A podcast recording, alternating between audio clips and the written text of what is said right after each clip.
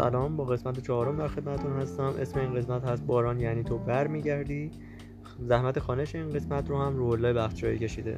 مرسی.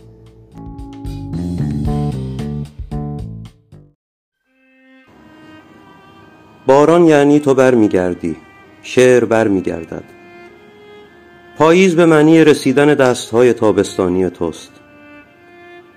هزار بار شنیده بودم صبر داشته باش درست میشه.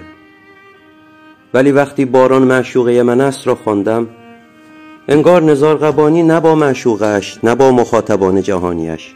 فقط و فقط با من حرف می‌زد و وعده می‌داد که صبر داشته باش. باران پاییزی او را برمیگرداند.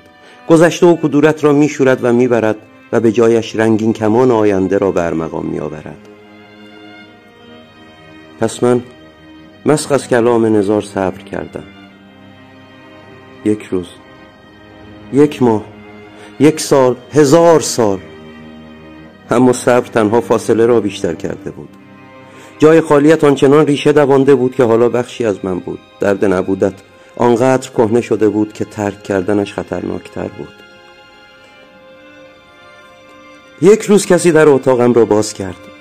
دختر جوانی بود اما نه به زیبایی تو. یک برش کیک در یک پیش دستی با یک شم روشن روی آن در دست داشت. تولدت مبارک.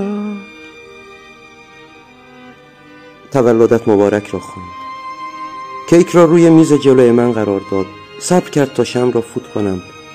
اما, اما من یادم نبود. یادم نمی آمد چه سالی به دنیا آمدم. یادم نمی آمد چند سالم.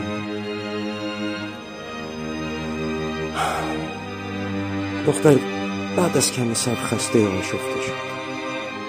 شم را خودش فوت کرد تولدم را تبریک گفت. از اتاق خارج شد. سراغ آینه رفتم. تصویری که در آینه می دیدم را نشناختم. چین و چروک های روی تصویر سیاهی دور چشم. این تصویر شکسته من بودم؟ پیراهنم شلوار و لباس های زیرم را درآوردم. به عضله تحلیل رفته و پوست شل و آویزان بازوهایم نگاه کردم. لایه زخیم و قطور چربی شکمم را با دست گرفتم و رها کردم.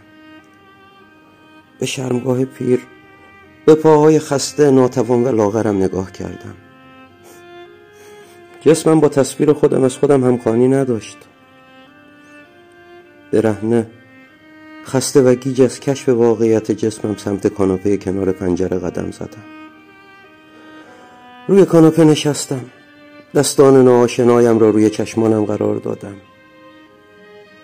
از خودم پرسیدم با زندگیم چه کردم؟ صدای قدم های آشنایی را شنیدم. دستانم را برداشتم. تو در اتاق قدم می‌زدی و همان نور طلایی همیشگی رویت میتابید. و من مست و متوش از تماشایت این سوال تکراری را از خودم میپرسیدم که این نور از کجا میتابد؟